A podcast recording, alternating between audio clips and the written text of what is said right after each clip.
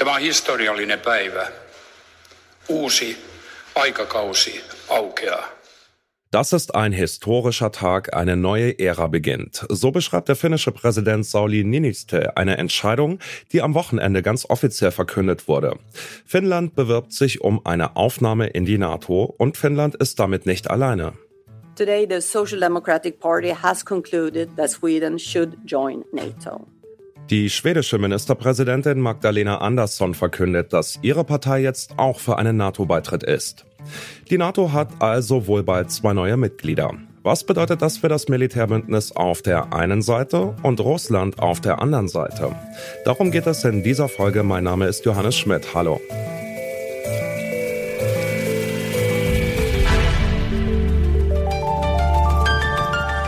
Zurück zum Thema.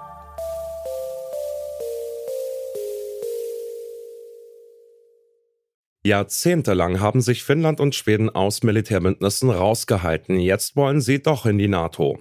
Wie wird man da aufgenommen und warum wollten Schweden und Finnland eigentlich bisher nicht dabei sein? Das weiß meine Kollegin Charlotte Thielmann und deshalb ist sie jetzt hier bei mir im Studio. Hallo Charlotte. Hallo Janis. Charlotte, Finnland und Schweden sind ja beide in der EU, also die waren jetzt in der Vergangenheit nicht wie die Schweiz komplett neutral oder wie kann man das sagen? Genau, da sprichst du einen ganz wichtigen Punkt schon an. Finnland und Schweden sind eben beide in den 90ern, 1995, der EU beigetreten nach dem Zerfall der Sowjetunion. Und streng genommen sind die eigentlich auch nicht mehr neutral seitdem, sondern bündnisfrei nennt man das. Das heißt, die arbeiten eng zusammen mit der NATO. Es gibt auch gemeinsame Militärübungen. Aber die sind eben nicht drin in der NATO. Und dass sie nicht drin sind, das hat tatsächlich historische Gründe. Da darf man allerdings Finnland und Schweden nicht so unbedingt in einen Topf schmeißen. Diese Gründe sind nämlich so ein bisschen unterschiedlich gelagert. Okay, dann würde ich sagen, wir schauen sie uns mal beide genauer an. Fangen wir vielleicht einfach mal mit Finnland an. Das grenzt ja direkt an Russland, eine sehr lange gemeinsame Grenze und hat im Zweiten Weltkrieg auch gegen die Sowjets gekämpft, ne? Genau, und dass Finnland so lange neutral war, das hat tatsächlich auch genau damit zu tun, dass Finnland eben ja verloren hat und es dann, als es nach dem Zweiten Weltkrieg zu einem Freundschaftsabkommen gekommen ist zwischen Finnland und der Sowjetunion, nicht so richtig mitreden konnte als Verlierer, was da so drin steht. Der Deal, der dann rausgekommen ist, war also, Finnland darf eine westliche Demokratie bleiben, aber muss eigentlich alles absprechen mit der Sowjetunion, was so mit Außenpolitik zu tun hat. Und das hat eben dazu geführt, dass im Kalten Krieg Finnland eigentlich neutral war, aber doch immer so ein bisschen versucht hat, mit der Sowjetunion irgendwie weiterhin auf gutem Fuß zu bleiben. Und wie schaut's im Fall von Schweden aus? Schweden ist tatsächlich noch viel, viel länger neutral als Finnland. Wenn man mal zurückrechnet, dann sind das tatsächlich mehr als 200 Jahre, die Schweden jetzt überhaupt nicht in irgendeine Form von kriegerische Auseinandersetzung verwickelt war. Und das hat in Schweden auch tatsächlich sehr lange dazugehört zum ja so staatlichen, gesellschaftlichen Selbstverständnis. Wir mischen uns nicht ein und wir wollen deshalb auch nicht in die NATO. Dann tippe ich jetzt mal, dass mit dem russischen Angriff auf die Ukraine sich das jetzt gedreht hat, oder? Schon, aber tatsächlich nicht erst jetzt dieses Jahr, sondern tatsächlich schon 2014 mit der Annexion der Krim, also als Russland die ukrainische Halbinsel Krim annektiert hat. Da ist in Schweden und auch in Finnland die Sorge nochmal deutlich gewachsen, hm, ja, das könnte auch uns treffen. Und gerade für Finnland, du hast es angesprochen, ist es sehr präsent, weil die Grenze eben zu Russland so groß ist, so lang ist. Und deshalb halten sich eben beide Länder seit 2014 eine sogenannte NATO-Option offen, also die Option, doch noch beizutreten, wenn sich die Sicherheitslage ja, verschlechtern sollte. Ja, und das ist mit dem Ukraine-Krieg jetzt wohl ziemlich offensichtlich der Fall. Beide Länder wollen diese Option jetzt also ziehen.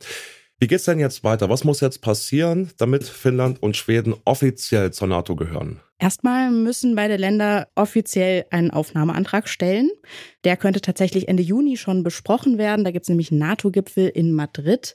Allerdings muss der Beitritt dann auch noch von allen Mitgliedstaaten offiziell ratifiziert werden. Das heißt, der muss auch nochmal durch alle Parlamente durch. Da würde man jetzt schon sagen, normalerweise dauert das ein gutes Jahr, bis das alles durch ist könnte aber eventuell auch ein bisschen schneller gehen, denn die allermeisten NATO-Mitgliedstaaten, die sind ganz klar für einen Beitritt von Schweden und Finnland und haben deshalb versprochen, sich damit auch ein bisschen zu beeilen. Es scheint also nur noch Formsache zu sein, bis Schweden und Finnland Teil der NATO werden. Ein wohlüberlegter und keineswegs überstürzter Schritt, sagt Julian Pawlak. Er forscht an der Helmut Schmidt Universität, Universität der Bundeswehr Hamburg, zur NATO und zur Sicherheitspolitik in Nord- und Osteuropa. Julian Pawlak hat mir erklärt, wie die NATO und die beiden Länder von einer Aufnahme profitieren würden. Militärisch hat das natürlich sowohl für Finnland und Schweden als auch durch die ähm, Streitkräftestruktur Schwedens, aber auch insbesondere Finnlands ähm, Vorteile. Wie gesagt, würden ähm, die beiden skandinavischen Länder einerseits durch die kollektive Verteidigung gestärkt werden.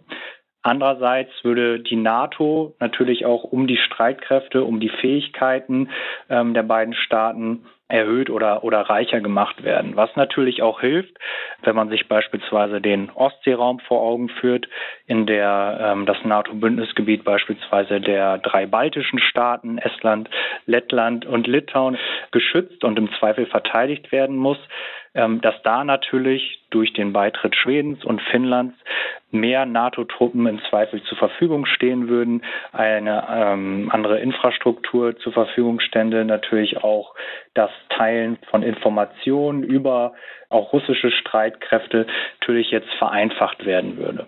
Die russische Regierung hat von einem schweren Fehler und weitreichenden Folgen gesprochen. Im russischen Staatssender Russia One hieß es sogar, dass Russland gar keine andere Wahl hätte, als mit taktischen Atomwaffen zu reagieren.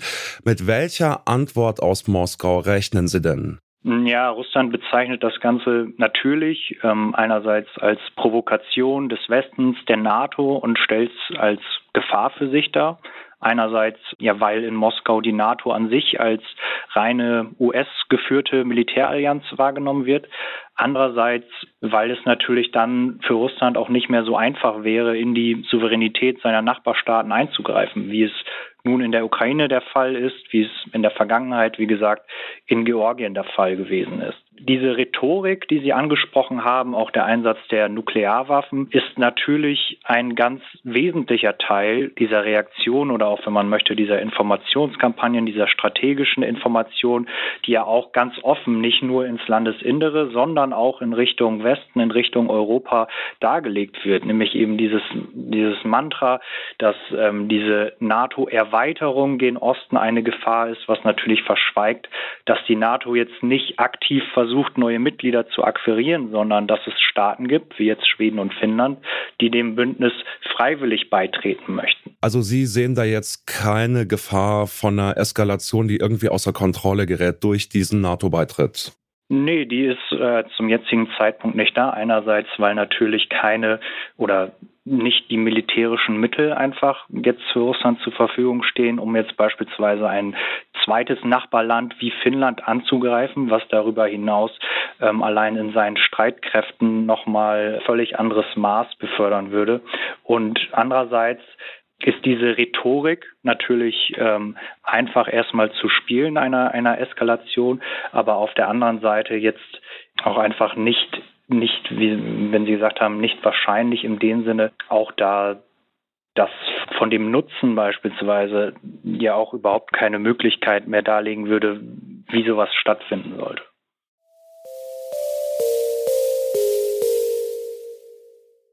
Schweden und Finnland arbeiten schon lange eng mit der NATO zusammen. Wahrscheinlich können sie deshalb schnell und unkompliziert beitreten. Das lohnt sich für beide Länder und für die NATO, sagt der Sicherheitsexperte Julian Pawlak. Für Russland ist der Beitritt hingegen eine Niederlage. Dass Moskau seine Drohungen gegenüber Finnland und Schweden auch tatsächlich wahrmacht, davon geht Julian Pawlak aber nicht aus. Und das war's von uns für heute. Redaktion dieser Folge hatten Josua Gerner, Annalena Hartung und Charlotte Thielmann. Die Produktion kam von Andreas Propeller, Chef vom Dienst war Kai Rehm und mein Name ist Johannes Schmidt. Macht's gut, bis demnächst. Zurück zum Thema vom Podcast Radio Detektor FM.